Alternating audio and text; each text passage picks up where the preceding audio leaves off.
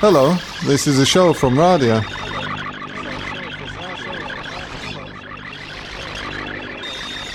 We're a group of stations bringing new and forgotten ways of making radio to our listeners.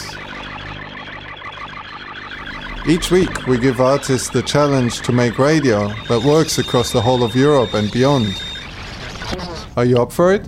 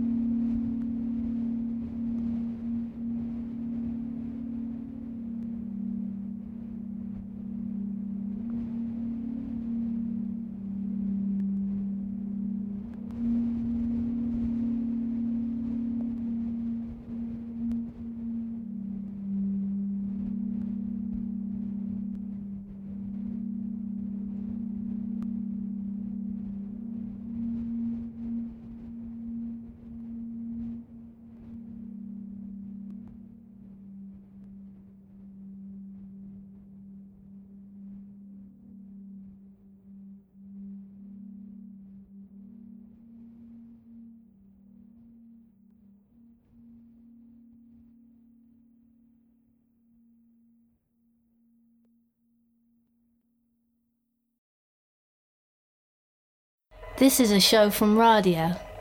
We're a group of stations bringing new and forgotten ways of making radio to our listeners. Are you up for it?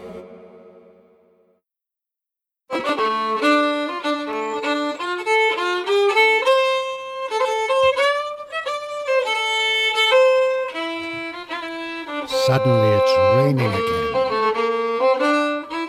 When walking Stewart invented nature in the late 18th century, it was on the rebound from both the East India Company and the warlord Hyder Ali. Two masters, top hat and turban if you like, who reappear through time like figures on the stage of a Victorian nursery play. Stewart's nature was cast in his own image. If a tennis ball bouncing through the model universe suggests a coherent image to you, an entity trying to renounce the gravitational pull of the civilized world, an homo-ousiast, nature's only child. Though, as I've said, it was him was the father. Long beard, breeches, stout walking shoes. Rather than the screaming infant crapping its nappy on emerging into this green void. On his way north, he was thinking that someone should write and publish a tract denouncing the practice of hostelries providing damp sheets. He was a practical fellow, no one saying he didn't serve both masters well. Still, both wanted him dead.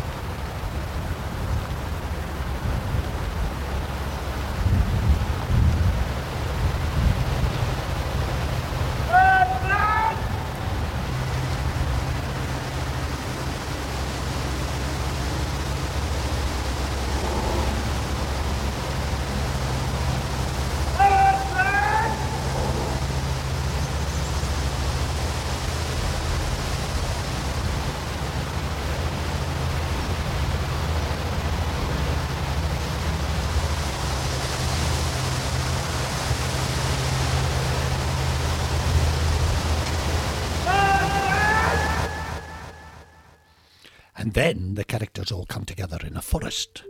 Some of them walk up the hill, some of them walk down the hill. The characters all arrive at different times. One of the characters doesn't show up, in fact, never shows up. Some of the characters go, others arrive in their place. Characters engage in a variety of acts. They preserve things, they destroy other things. They're better at destroying than preserving, as a general rule. They don't want to disappoint audience expectations. Some throw their voices into the forest. Sound comes back. It's exactly as Freud said. Some stay silent in the forest, not clear what they're doing at this point, but the forest makes sounds of its own, sounds that don't have anything to do with the characters, no matter what they think. Characters engage in a variety of other acts. They move through space, they stay still, they move objects through space too. They leave objects. Some objects they leave deliberately, others accidentally, others they leave forever. And then the characters all leave the forest. Now they gather together in a house. Characters engage in a variety of other acts. They wash, they eat, they sleep, they wash again. Some characters go out of the house and others stay inside the house. The characters open doors, close doors, sit down, stand up, go upstairs, come downstairs. One or two of the characters go into a body of water adjacent to the house, come out again, dry themselves off, go back inside the house. Characters get caught in the rain if they go outside, but stay dry if they remain inside. Some characters stay together in small groups of characters. Other characters are more solitary, but mostly characters circle one another, come together briefly, go off and do whatever task they choose to do, come back into one another's orbits, then move on to do another task. Chosen or dictated by one of the other characters by more than one of the characters.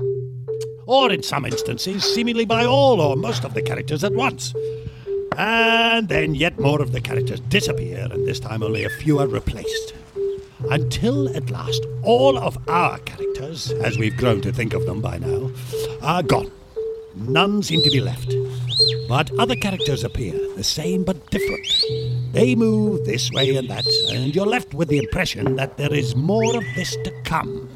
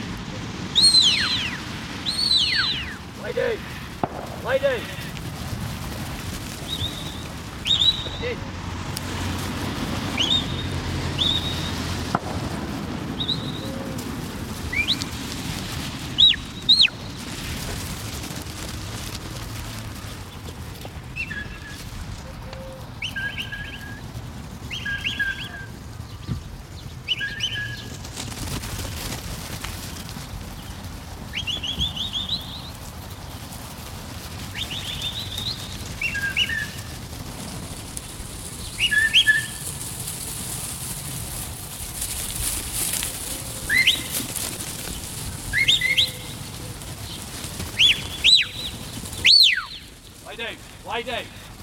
Come by.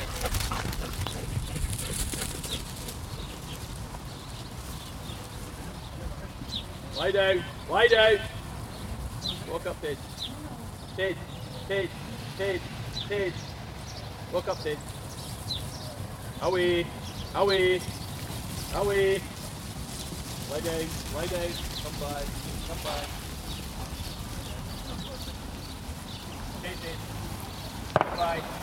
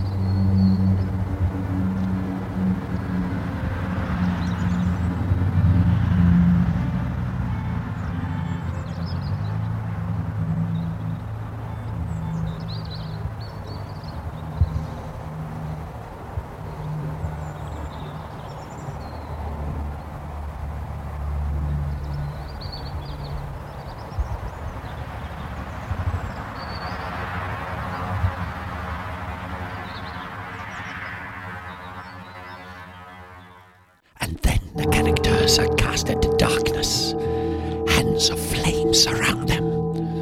One is transformed into a giant wren, big as a Munro, too big to get off the ground. But the din it makes, the din. One is thrown from a fast moving steam train, disappears in a billowing cloud of boiling hot vapor. Another is cast by an unseen hand from a high tree, is impaled on the merciless spikes of branches. There's blood everywhere, eyeballs and intestines, and some sort of goo that comes from inside the body and gets everywhere. One explodes from the inside, having consumed an innocuous looking fruit.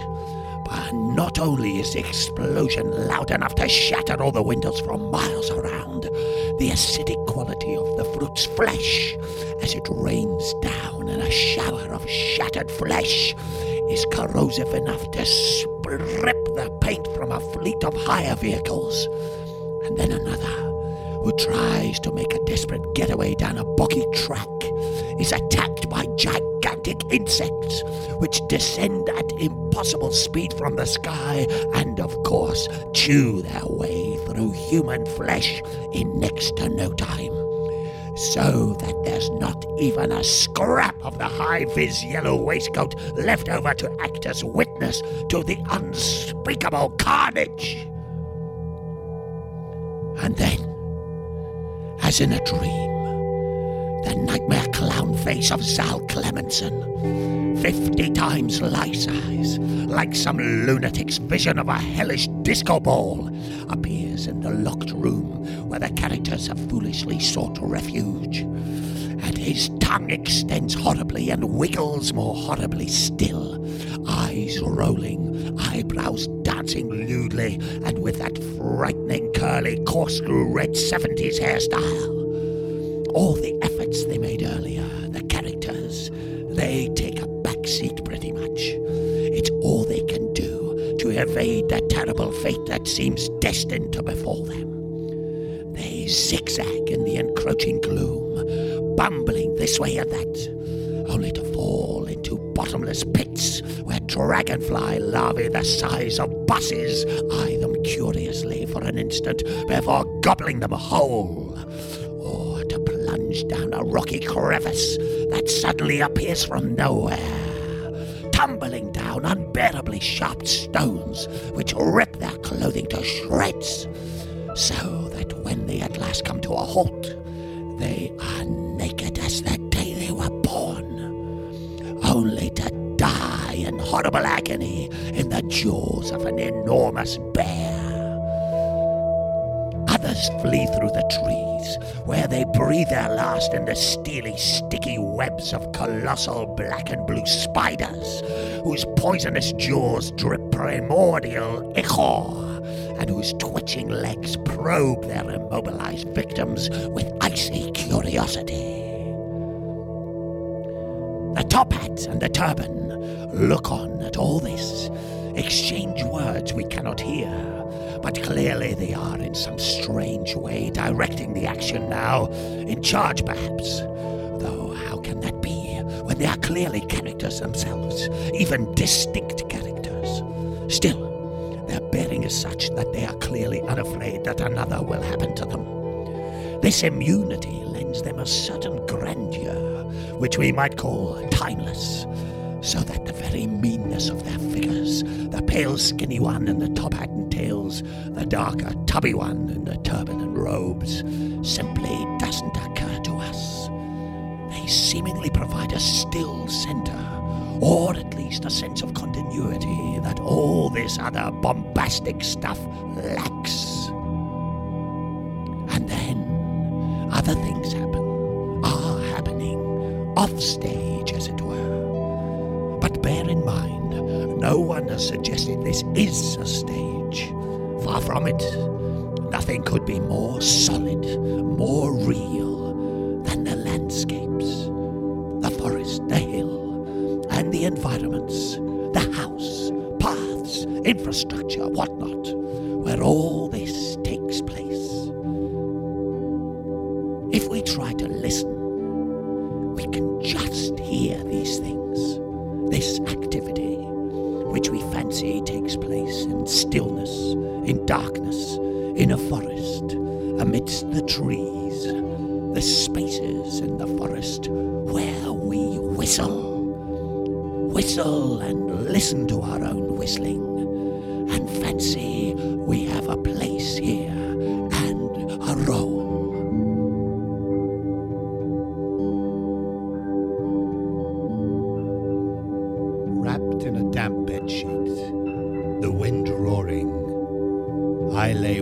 for the dawn, which rose slowly, stealthily, and then I was on my way.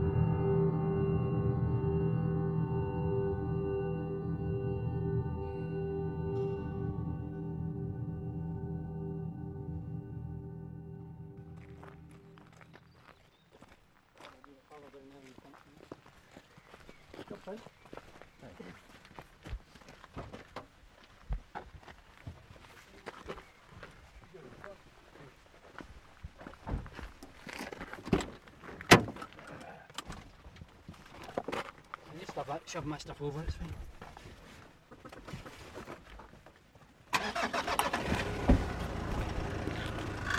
Simon, look at me. Tell us about the state stadium. It's a show you amazes you, doesn't it? Yes. I can now. Did you get what you wanted? Yeah, yeah. Lots of it.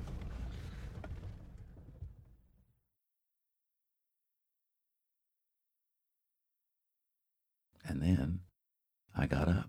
It was only a dream. I looked in the mirror and found I hadn't shaved for days. I took out my razor and began to shave my scrubby beard and saw a shadow behind me. The shadow was creeping up with his hands above his head, and I thought to myself, this is it. I'm going to be dead in a second. But it was, it was my mother. She'd come back from heaven to take me with her. She needed help crossing the river, and I said, Mom, you're already over there. You don't need help. And she said, But son, if you would just give me your hand, I could get you over with me. And I said, Mom, I'm not done here yet. Can I wait for just a little longer? She said, Son, what are you waiting for? I thought for a minute. I sat there and watched her across the river as she disappeared into the forest.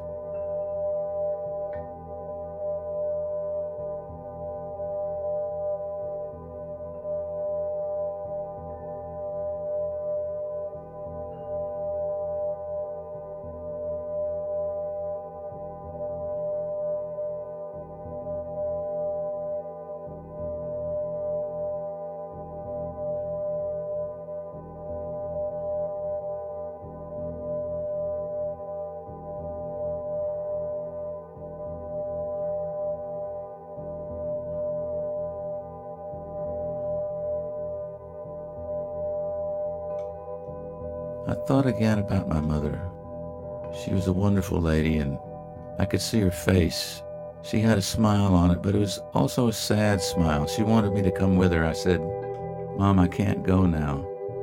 And then the radio guy came back in and he said, Bob, I think you're done now. I think you did okay. My mother waved. Darkness prevailed, and soon I was walking in the forest alone.